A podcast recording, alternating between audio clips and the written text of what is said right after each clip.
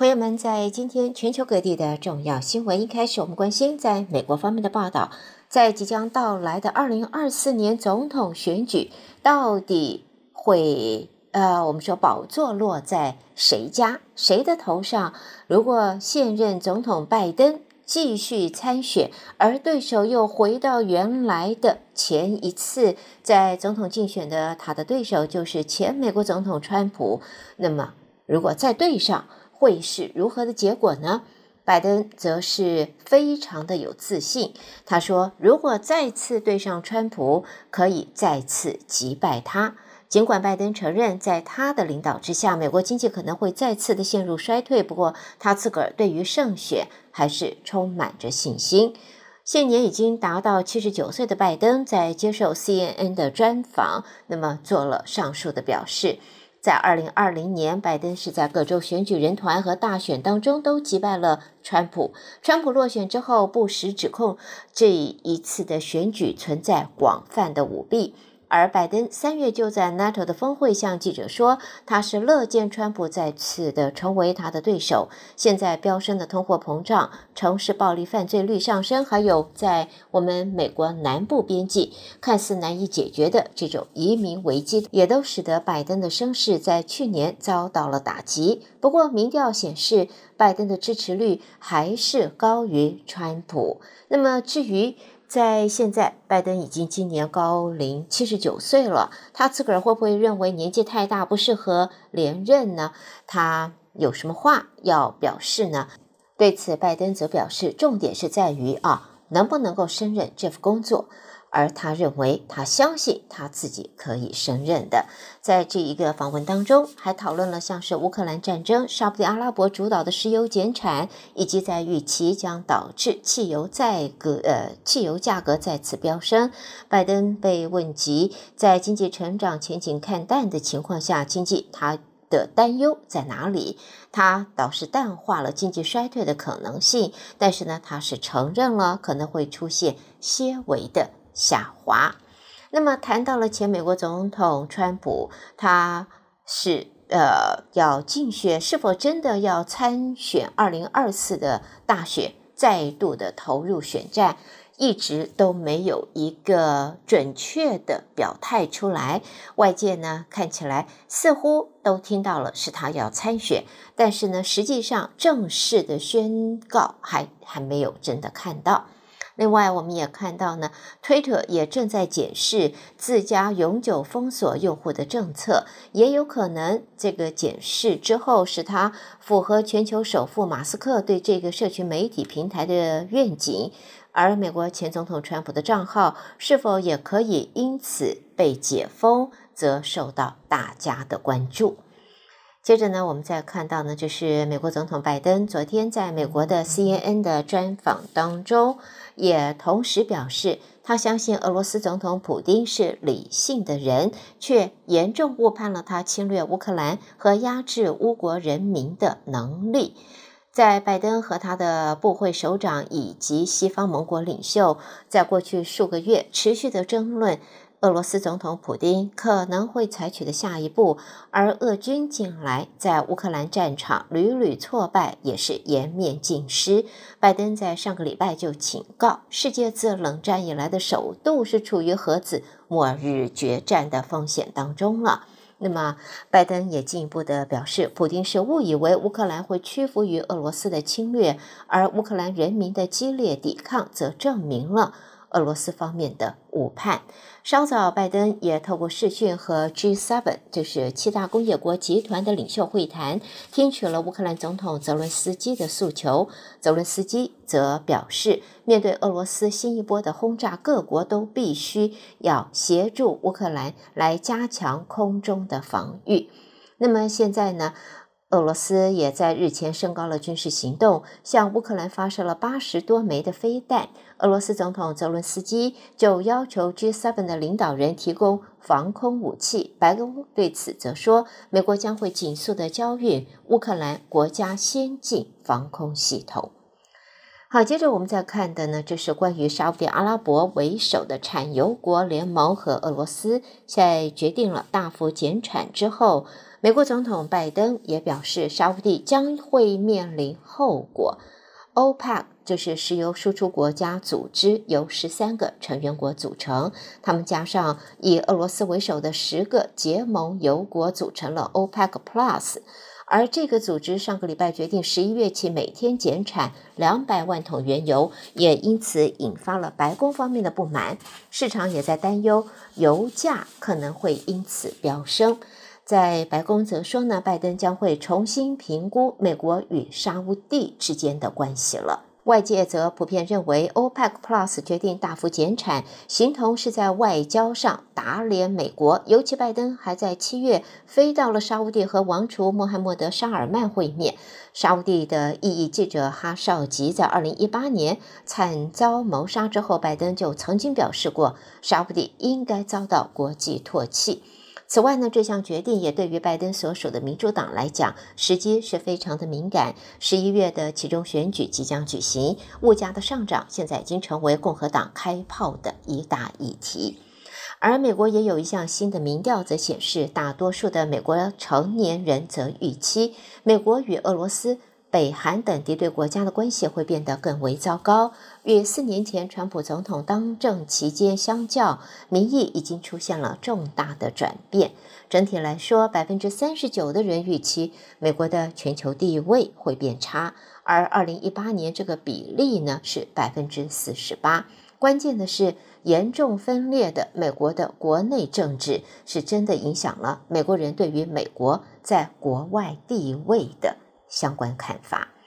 好，最后我们则看到美国的高层官员则在昨天说，西方各国政府计划要就乌克兰战事对俄罗斯加大施压，并且要在各国财政官员这个礼拜前往华府出席的会议中强调继续支持乌克兰。IMF 和世银他们的年会计划数日之后就要开幕，这些官员也告诉媒体，美国的财政部长耶伦将会明白。直率和再三强调，俄罗斯在乌克兰发动战事对全球经济产生了冲击。耶伦会在会议期间，那么先后在十二、十三号会见七大工业国集团和二十国集团的各会员国财长，而俄罗斯就是二十国集团的会员。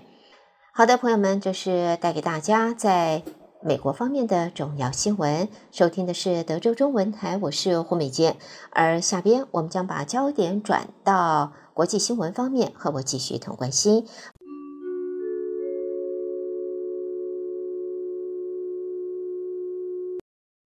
朋友们，在我们国际方面的新闻，第一个呢，我们就看到伦敦的报道：G7 世界七大工业国集团的领袖在日前举行了线上会议，商讨乌克兰情势之后，也发布了声明，承诺的是要持续大力支持乌克兰对抗俄罗斯的入侵，同时也提出警告，如果俄罗斯胆敢动用核武，将会遭遇严重后后果。而法国的国防部长也在昨天说，随着俄罗斯和乌克兰的战争拖延下去，法国将会要在未来数个礼拜，要在罗马尼亚部署更多的兵力和设备，并且也要强化法国在东欧其他地方的存在感。他告诉法国参议院小组，总统马克宏将会做出强化法国在欧洲东侧防御的位置的决定，这也是法国对 NATO 北大西洋公约组织。承诺的一部分。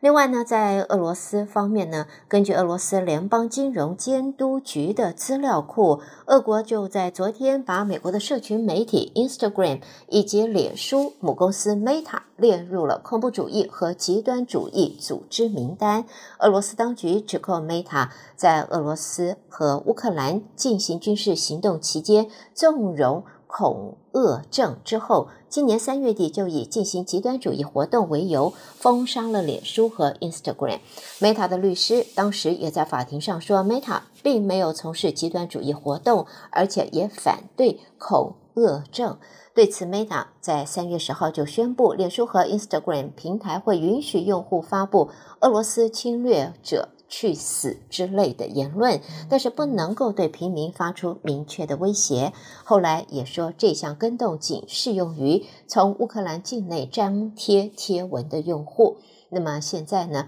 俄罗斯则指控 Meta 纵容恐俄罗斯症状列恐怖主义组织名单当中了。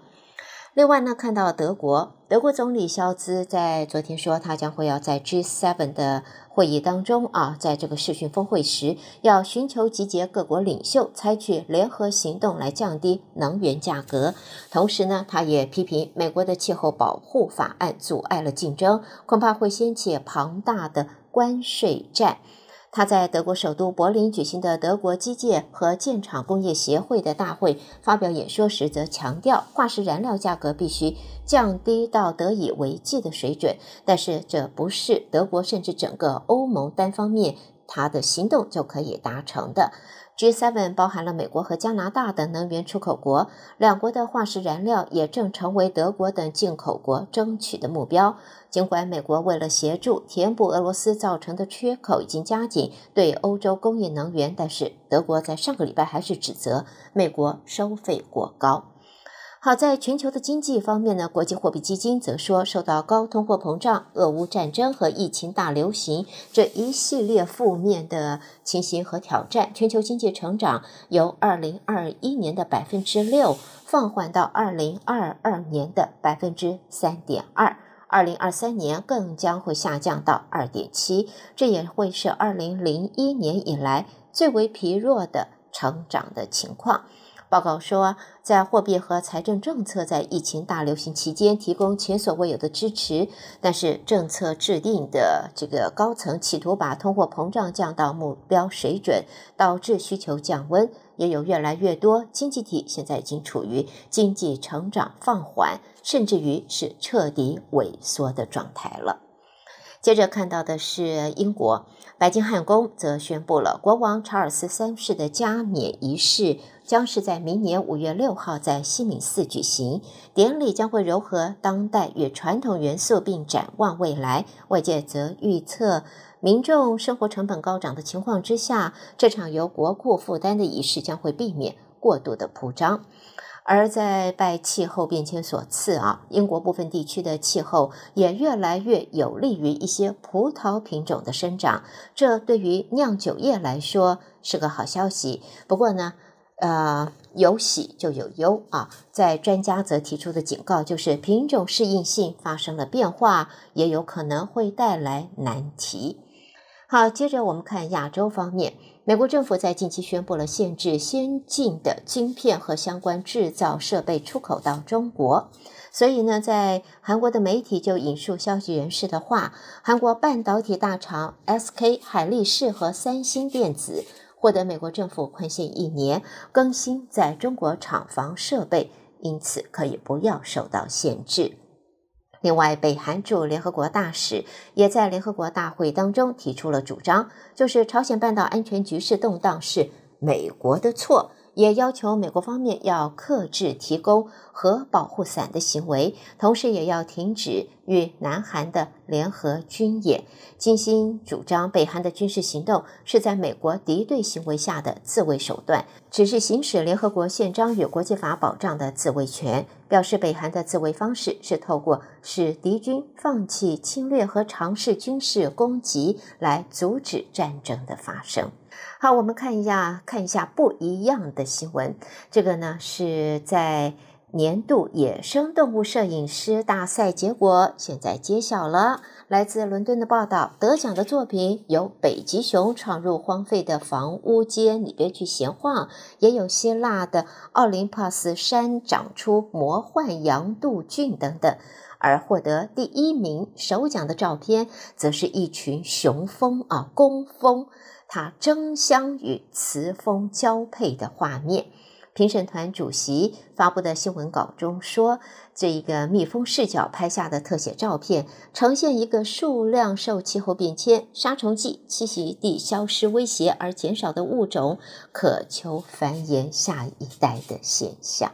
好的，朋友们，这就是带给大家在国际方面的重要新闻。德州中文台，我是胡美健。美国和国际新闻之后，我们再和听众朋友一同关心，将是来自两岸方面的重要报道。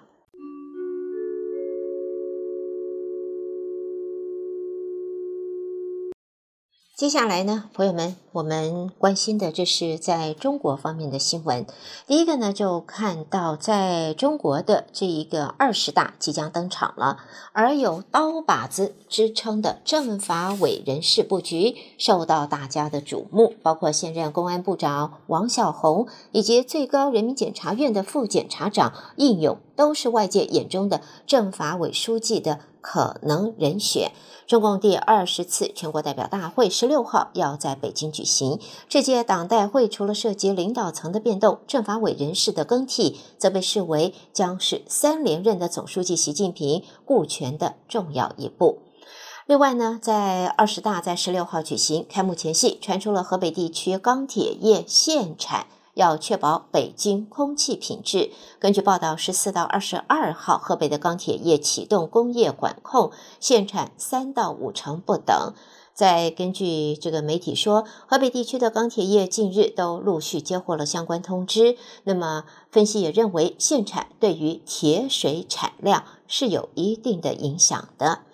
那么，对于在疫情方面呢，也可以看到呢，就是现在呢，对于动态清零，在官方媒体则是力挺，在外界的媒体则说，这会让许多中国民众对中共二十大后防疫政策可能适度放松的幻想也是彻底的破灭了。那么，在报道引述中国网络流传并且被媒体转载的告示，上海市浦东新区将会雇佣五百七十五名。的合约职工担任长达两年的社区防疫人员，主要就是专门协助社区核酸检测点的运行，还有协调社区风控管理。所以呢，在现在呢，因为在官方媒体力挺定的动态清零，二十大后中国的防疫松绑这一个愿望可能会落空了。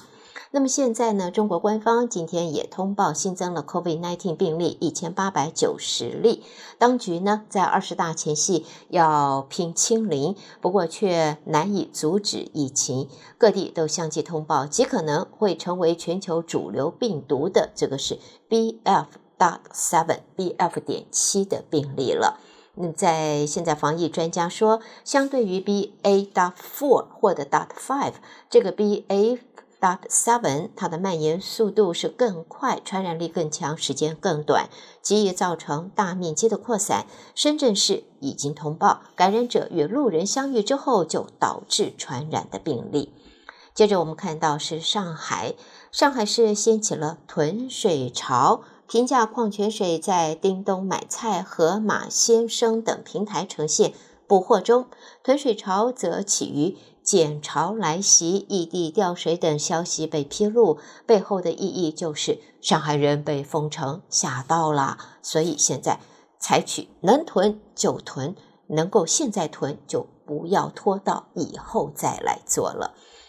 好，接着我们再还是看到上海，上海市的 COVID-19 疫情在十一长假之后升温了，官方要求拉高核酸检测的频率，因应疫这个清零的方针。上海市数个行政区发出了防疫人员征聘公告，累计要招聘九百四十人，合约是两年，严苛的防疫策略在现在看不到尽头。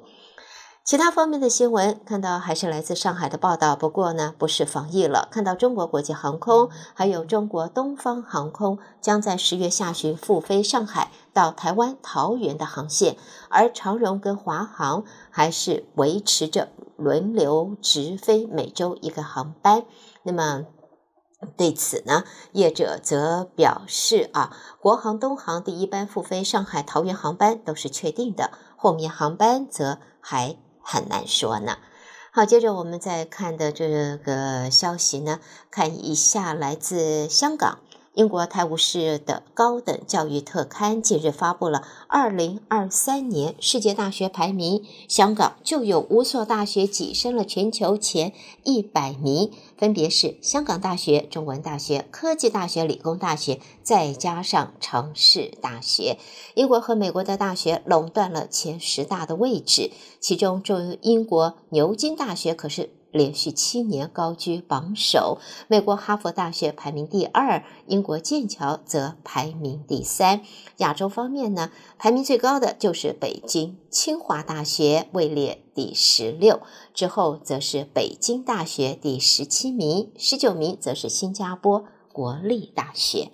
朋友们带给大家，这是在中国方面的重要新闻。德州中文台，我是胡美健，我们下边。台北新闻主播接报，我们关心来自台湾的最新报道。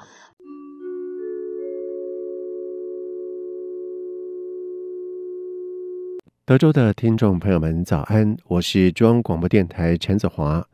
现在提供给您台湾今天的相关消息。外贸协会美国台湾形象展开幕在即，驻美代表萧美琴在美东时间今天在双橡园宴请主办单位以及参展的厂商。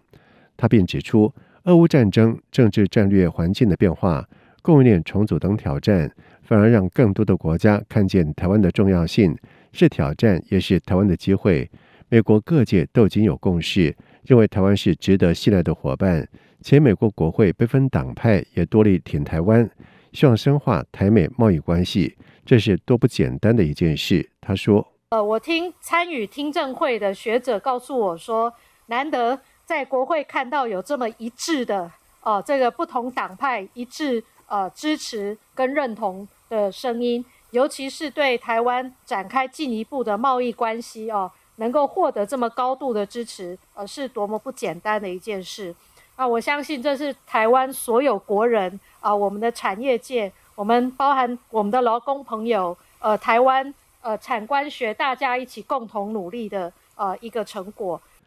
前副总统陈建仁则是表示，台湾虽然历经了疫情的挑战，但是在国人的努力之下，防疫跟经济发展都写下好成绩。尤其日经亚洲评论在今年就评论，在一百二十个国家当中，台湾在防疫和经济发展方面拿下了第一名。他并且强调，台湾的形象代表着两千三百万人在艰难的环境当中能够克服难关走出来。相信台湾未来将更加光明，充满希望。国防部预计在年底前公告兵役役期延长。立委关注，若恢复一年制义务役，现行四个月的军事训练役的役男，是否需要回补八个月的役期？对此，国防部长邱国正在今天表示不会影响。民众担忧义务役役期延长的议题，国防部也很戒慎恐惧，但外界不用担忧。邱国正说。跟委员报，既然要公告的话，我们为什么那么样戒慎恐惧啊？在这准备，就会有这些议题出来啊。对，我一个对啊，所以我现在赶快提醒你，因为他们也戒慎恐惧啊。是，他们他们是很担忧，我们也很担忧。但我们担忧讲一下，怎么样让这个很公平的，对，很有啊一个确认性的。我们但是，所以我刚刚问这件事情。到底有没有？到底会不会了？会有这种过滤，哪怕讲说他会有这个过滤，但是会不会把他们拉回去再补那八个月？那时间的关系，不用这个问题真的，你们要好好想，要要给外界一个答案了，不然这些人真的很担心哦。对，委委员可以跟他们讲，这不用担忧，是吧？另外，美国电动车大厂特斯拉执行长马斯克建议让台湾成为中国的特别行政区，以降低台海的紧张局势，引发了争论。由于国军曾经购买特斯拉，邱国正表示，当初是配合行政院环保政策购买，但是如果造成顾虑，就会限制。目前绝对不会再购买。另外，有外媒报道指出，美兵推演台海发生战事的时候，美方考虑先协助撤离台湾的高技能晶片工程师。而对此，邱国正表示，国家要靠自己防卫，不期望有任何的状况发生。国军平常就有汉光各种的演训，为战争背景进行兵推，但是目前为止没有这种剧本。中共二十大将登场，中共总书记习近平是否连任备受关注。国安局长陈明通在今天表示，习近平第三届任期是争议任期，他为了寻求其合法性，七上八下的规则不会改，由此角度来看，他认为七个政治局常委汪洋、胡春华、王沪宁、赵乐际、丁薛祥等人可能入场。陈明通说。我想从七上八下的角度去看呢，现在七个政治局常委大概就是呃，李汪洋可能吗？汪洋有可能啊，好，那胡春华可能？胡春华可能吗？可能入场，可能入。王沪宁哎啊，呃有也有可能这个赵乐际，还有丁薛祥。好啊，这些人是很快的。当然不是马上了哈，那十六大开完，有些要到明年了。是，但你们相关的一样，就是你们要评估。那我们是从七上八下的角维持的角度去看的哈。另外，国民党立委马文君质询的时候指出，陈明通曾经公开表示，蔡英文总统在任时绝对不会打仗，现在是否还坚持这个说法？陈明通回应说，中共不至于做登岛的战役，但是今年八月围台军演确实发生了。我方是否要延展为战争，必须要提高警觉。陈明通并且说，国际专家的眼中，中共要打登陆战没那么快，可能要到二零二七年。但是台湾仍要料敌从宽。而中共二十大即将登场，民进党中常会在今天邀请了学者，以二十大前后中国经济情势与“一带一路”后续效应为题进行专案报告。兼任党主席的蔡英文总统才是指出。因应国际供应链重构的变局，台湾半导体产业领先全球，成为关键的供应者，但仍要站稳脚步，巩固优势，要持续的强化关键基础设施的安全，务必让运作能够稳定。同时，蔡英文强调，政府会持续强化关键基础设施的安全，务必让运作能够稳定，并且要持续的连接新南向、印太以及中东欧等民主盟邦。促进全球供应链以及通路体系的韧性。另外，针对蔡英文总统的国庆演说提出四大韧性，国民党主席朱立伦今天在中常会中表示，民进党长期掏空中华民国，虚拟化中华民国，用台湾国庆取代中华民国国庆，令人痛心。朱立伦说：“这四大韧性才是现在台湾最大的危机。”所以。蔡总统讲了他的四大任性口号，我不客气的要讲，我的感受是真正的四大任性才是造成今天台湾最大的危机。朱立伦并且表示，国民党是负责任的政党，希望国家安全，希望民主自由越来越好，希望社会治安更好，也希望经济发展果实全民共享，这是国民党基本立场以及最重要的目标。在疫情的消息方面，入境零加七免检疫新制十三号的零点开始实施。指挥中心发言人庄祥在今天表示，入境旅客必须在入境当天或自主防疫第一天进行快筛。自主防疫地点以一人一室的自宅、亲友住所或者是旅馆为原则。在七天自主防疫期间，禁止前往医院陪探病。若有外出的需求，需有两天内快筛阴性证明。他说。主要还是就是说入境当天，呃，跟第一天哦，就是做做这个快筛哈。那另外就是禁止前往这个医院陪病探病的部分，也建议延后这个非急迫性的需求的一个医疗或检查哈。有如果有用餐需要，就是可以在这个餐厅内独自或与特定对象共餐。庄人祥并且表示，在自主防疫期间，快筛阳性的时候，可以透过远距视讯诊疗或者是实地就医。确诊的轻症个案可以在加强型防疫旅馆、加强型集中检疫所或者是原自主防疫地点进行居家照护，不可入住一般旅馆。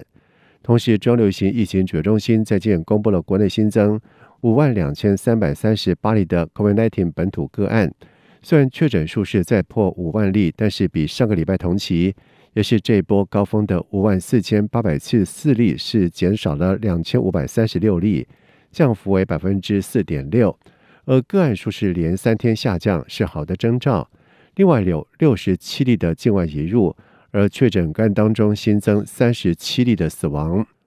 而台湾将在十三号重启国门，同时解除旅行社的禁团令，迎接国际旅客来台湾。交通部观光局副局长林新仁就表示，在国门解封来台的首发团，预计在十三号的零点十分。会搭乘台湾虎航飞抵桃园国际机场，出估到十月底来台旅游的团客至少有三千人起跳。他说：“那十月十三号，我们从零点开始，第一团是由泰国过来的团体。那比较特别是从推出到完售只有花了三个小时，所以其实我们海外的这些台湾粉丝非常的多。那实际上大家也知道，这个散客现在是主力，可是散客的部分比较难统计。那我们目前针对旅行社初步的统计，从开国门以后，应该在十月份已经有超过三千位团客会进来。而同时，林信任表示，相较于日本开启国门的第一个月，团客只有两百五十二人，第二个月才成长到六七千人，因此台湾能够在头一个月就涌入三千名的团客，反应是相当的不错。以上就是今天台湾的相关消息，提供给听众朋友。接下来把时间交给主持人。